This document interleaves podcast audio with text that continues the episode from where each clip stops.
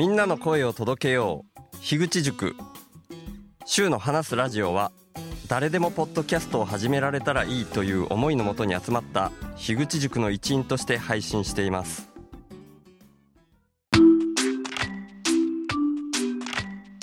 前回からの続き。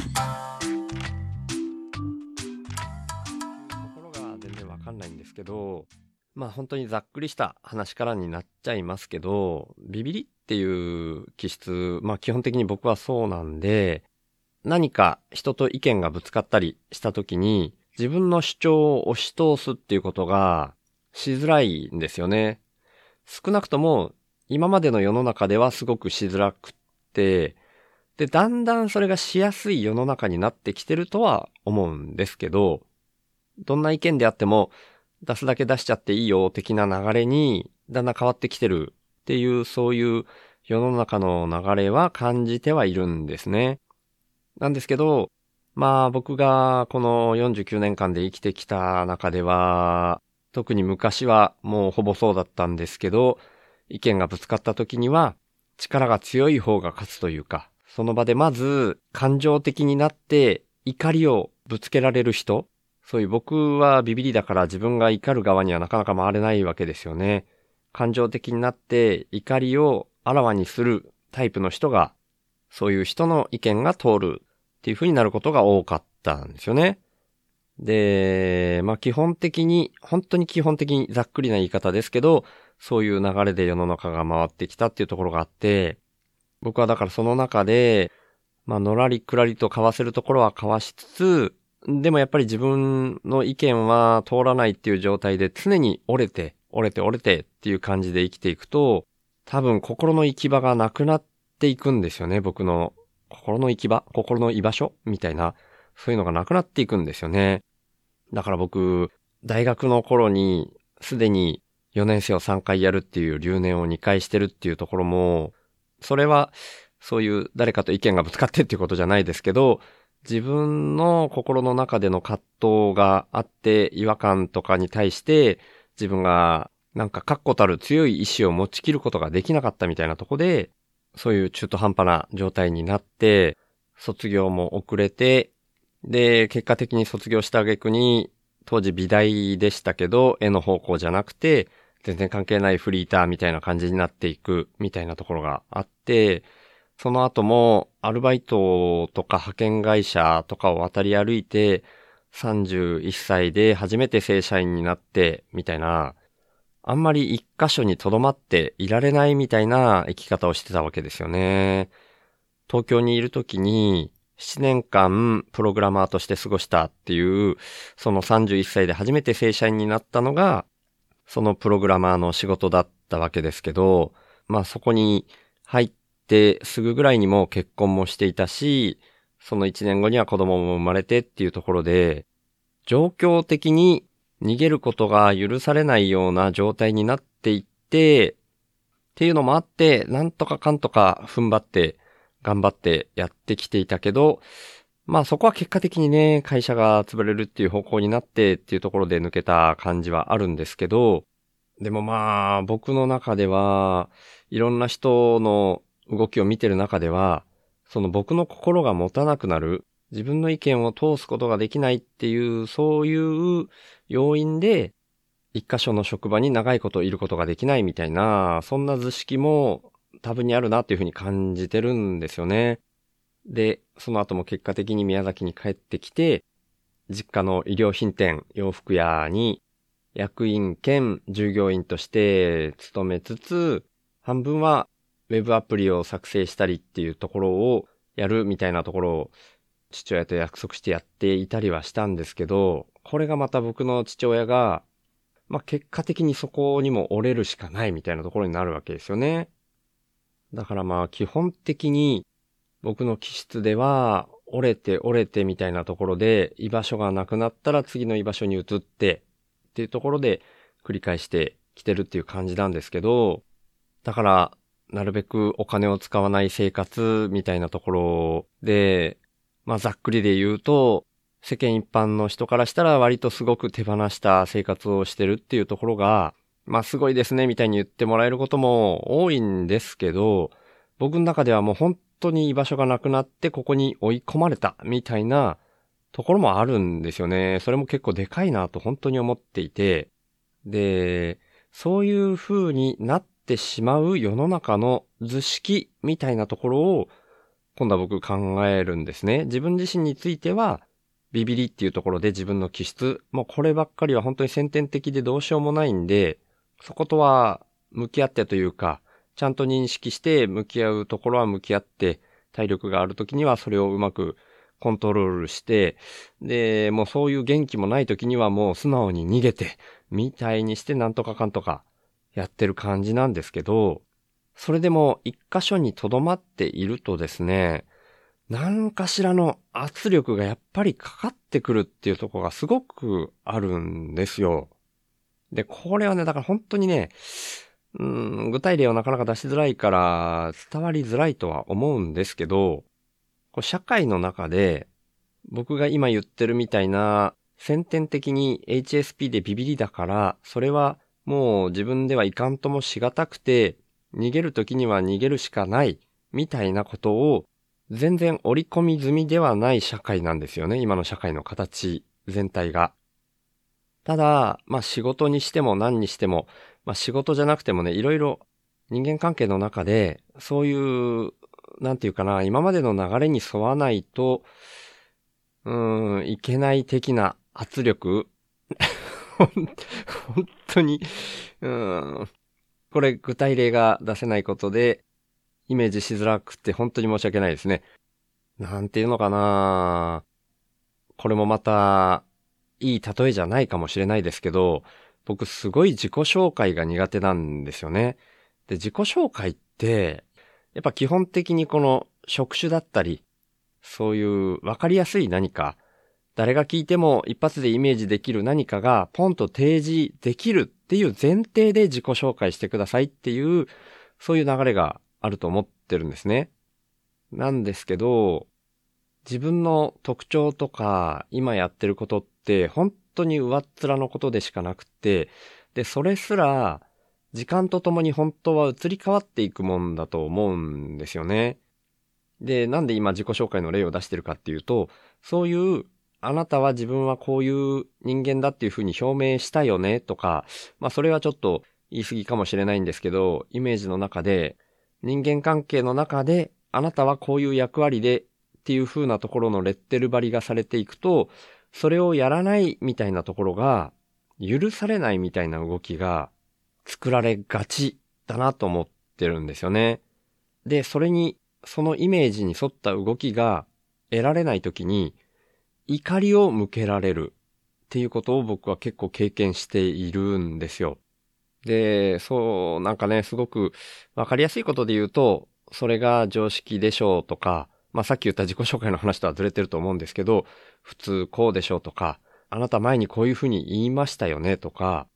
それはあの具体的な約束をして、それを破るとかいう、そういう本当に最低限のこととはまた別の空気的な今僕話をしてまして うん、そういう本当にね、ちゃんとお互いの間で約束をして、でもそれを無断で破って、で、しかもその、そのことに全然触れないとか、そういう話じゃ全然ない話。もうなんか、当たり前の空気感として、受け取る側が、まあ僕からしたら勝手に想像して、こういうふうに動くはずだよねっていう動きを勝手に作られるみたいなところが結構あるなと思ってるんですよね。これは今、なんていうかこう、オンライン上で僕が今仲良くさせていただいてる古典ラジオとか、樋口塾界隈の中では、そういうのが、まああんまないんですよ。なんか相手を決めつけないっていうか、今までの世間の常識だったりとか、そういうもので相手を縛るみたいなところがすごく少ないなって感じているんですけど、リアルに会って接する人の流れの中では、そういうのが、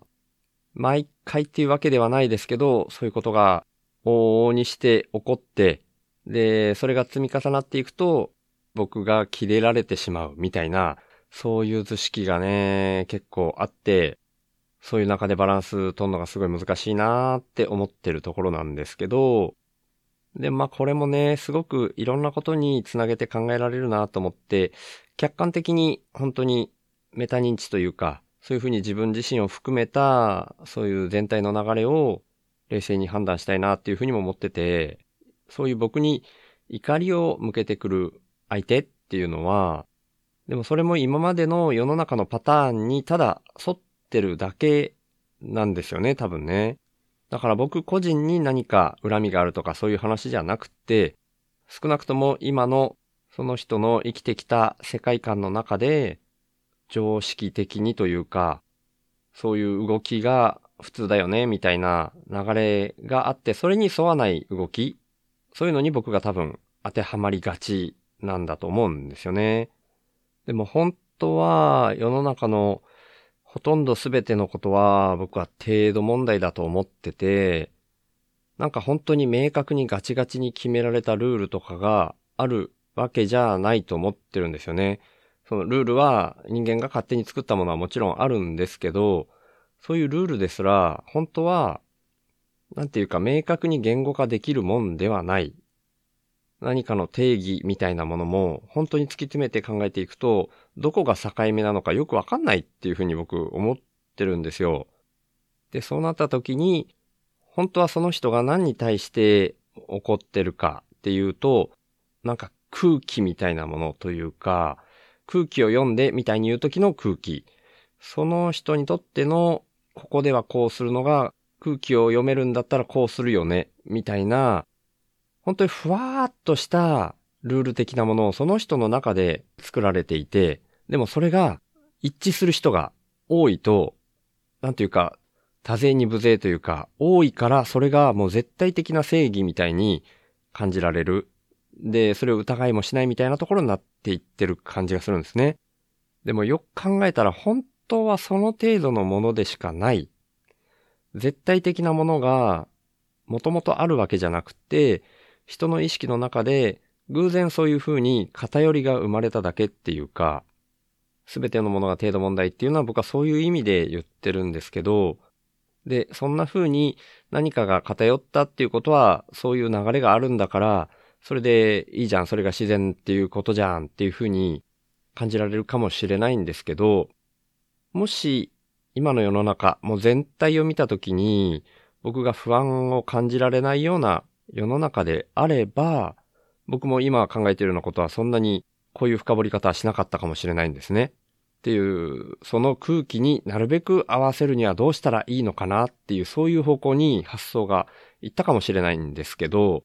実はそういうただの空気みたいなもの、全部本当は程度問題でしかないのに、そういう空気みたいに合わせるのが一番いいよねっていう時に、それを上空から客観的に見るメタ認知的な視点がないと、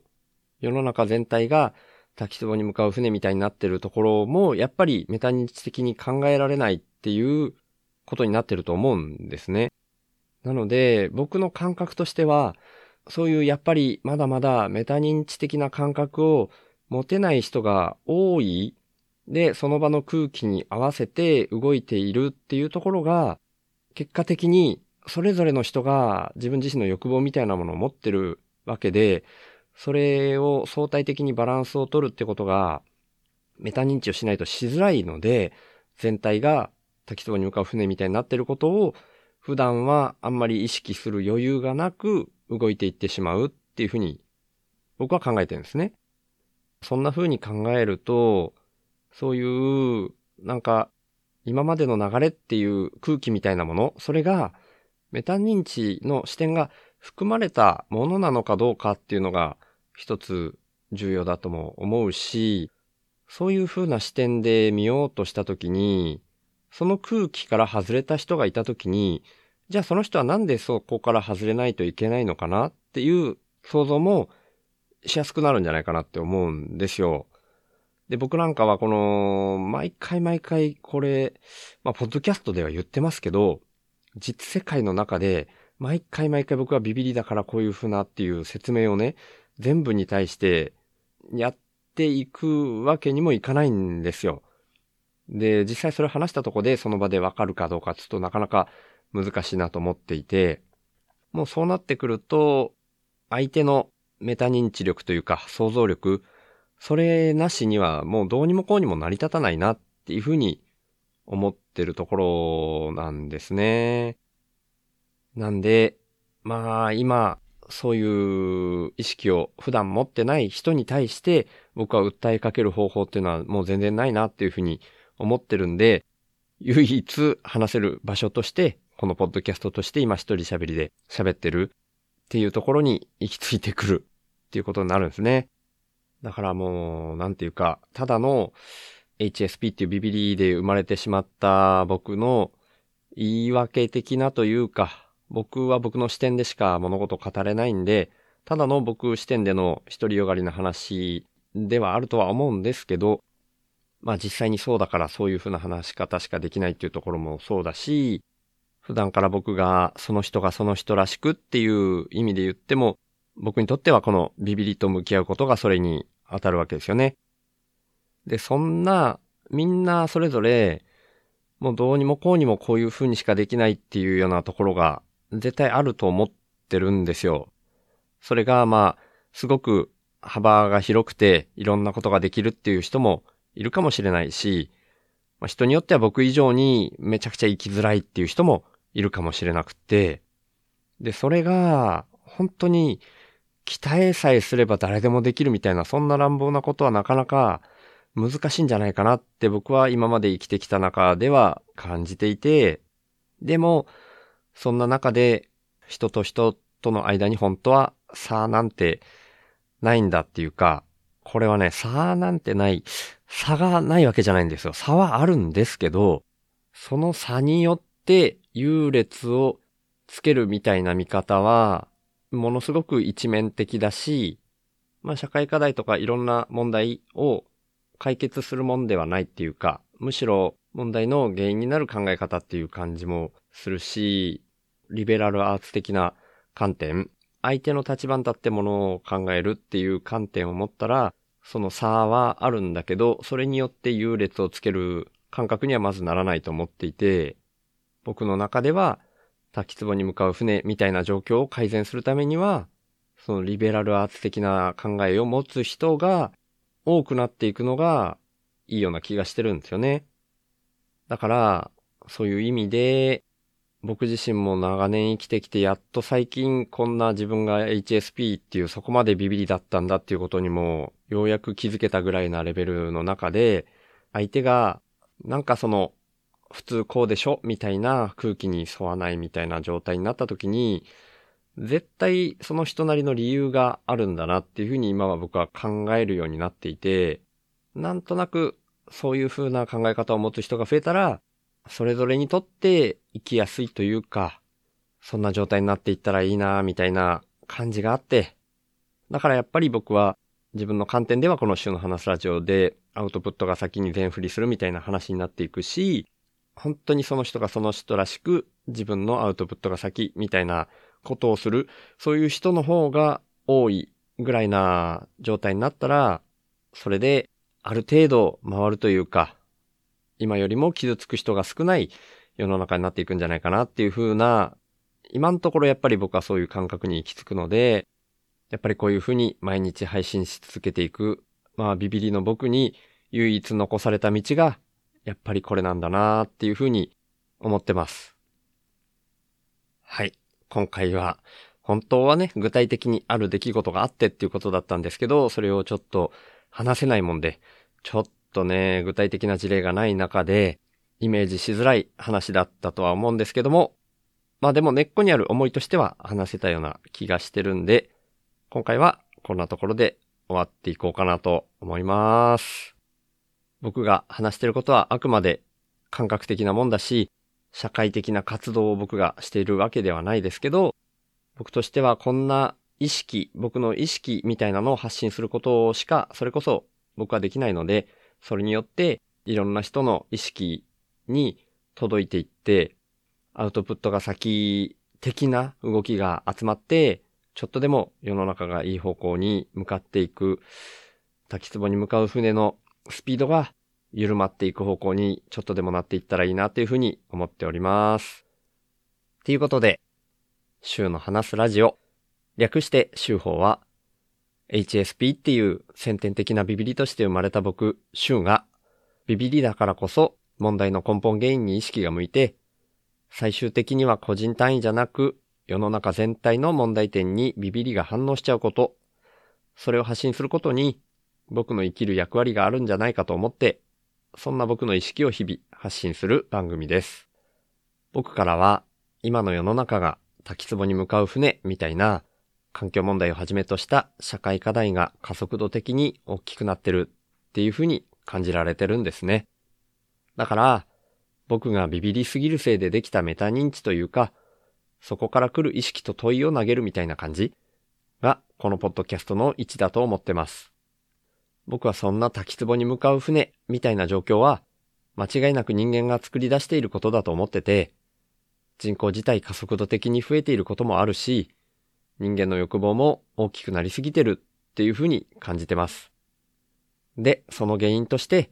人間の欲望を増幅させてしまうような特徴をだんだん強めてきてしまっているお金っていうものが一つあると思っていて、そんなお金みたいな何かが入ってこないと、インプットされないと、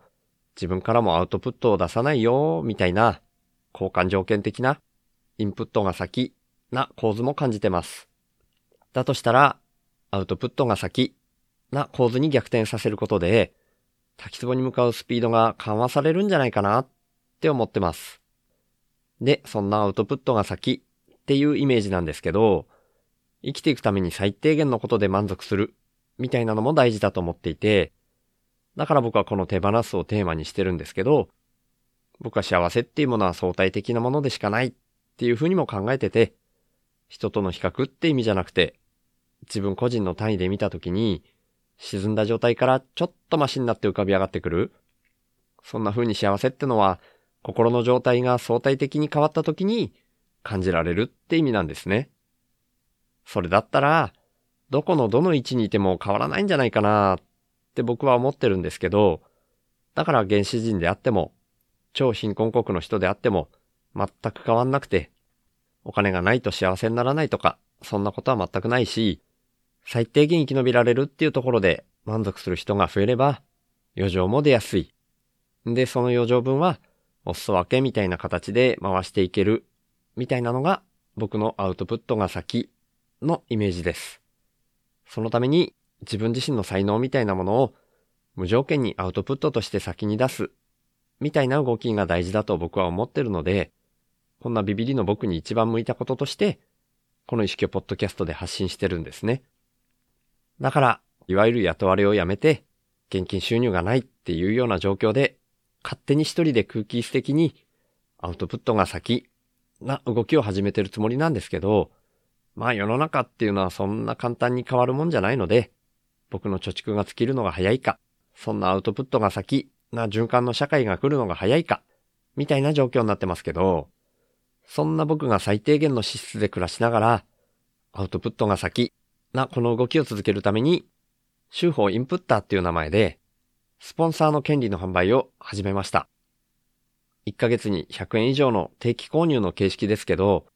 週報インプッターになってくれた方は、初回は週報内で僕が宣伝させていただいた上で、公式サイト内に掲載します。加えて、1ヶ月に数回程度ですが、番組の最後にラジオネームの読み上げをさせていただきます。僕は数年前から、なるべくお金を使わない生活を徐々に徐々に進めてきたんですけど、今の僕の1ヶ月の支出額は約5万円です。それに対して今は40人の方から週報インプッターとして毎月サブスクでいただいている形になってまして、その合計月額は8627円になってます。皆さん本当にいつもありがとうございます。そんな週報インプッターの入り口は概要欄にありますので、もし本当に心から購入したいっていうふうに思われる方がいらっしゃいましたら、ぜひよろしくお願いします。ただ僕としては、そんなアウトプットが先で循環する社会が来ることの方が大事だと思ってますので、これももしよかったら、週の話すラジオを SNS 等で投稿とか拡散とか、あとはポッドキャストで喋ったりとか、そんな風にしていただけたらなーって思ってるんですけど、週の話すラジオを聞いた方が、自分なりの深いレイヤーからメタ認知して、自分の生き方を見直す、みたいな機会が少しでも増えたら、僕にとってそれが一番嬉しいです。ということで、週の話すラジオをいつも聞いてくださってる方、今日初めて来てくださった方、本当に感謝してます。ありがとうございます。ではまた。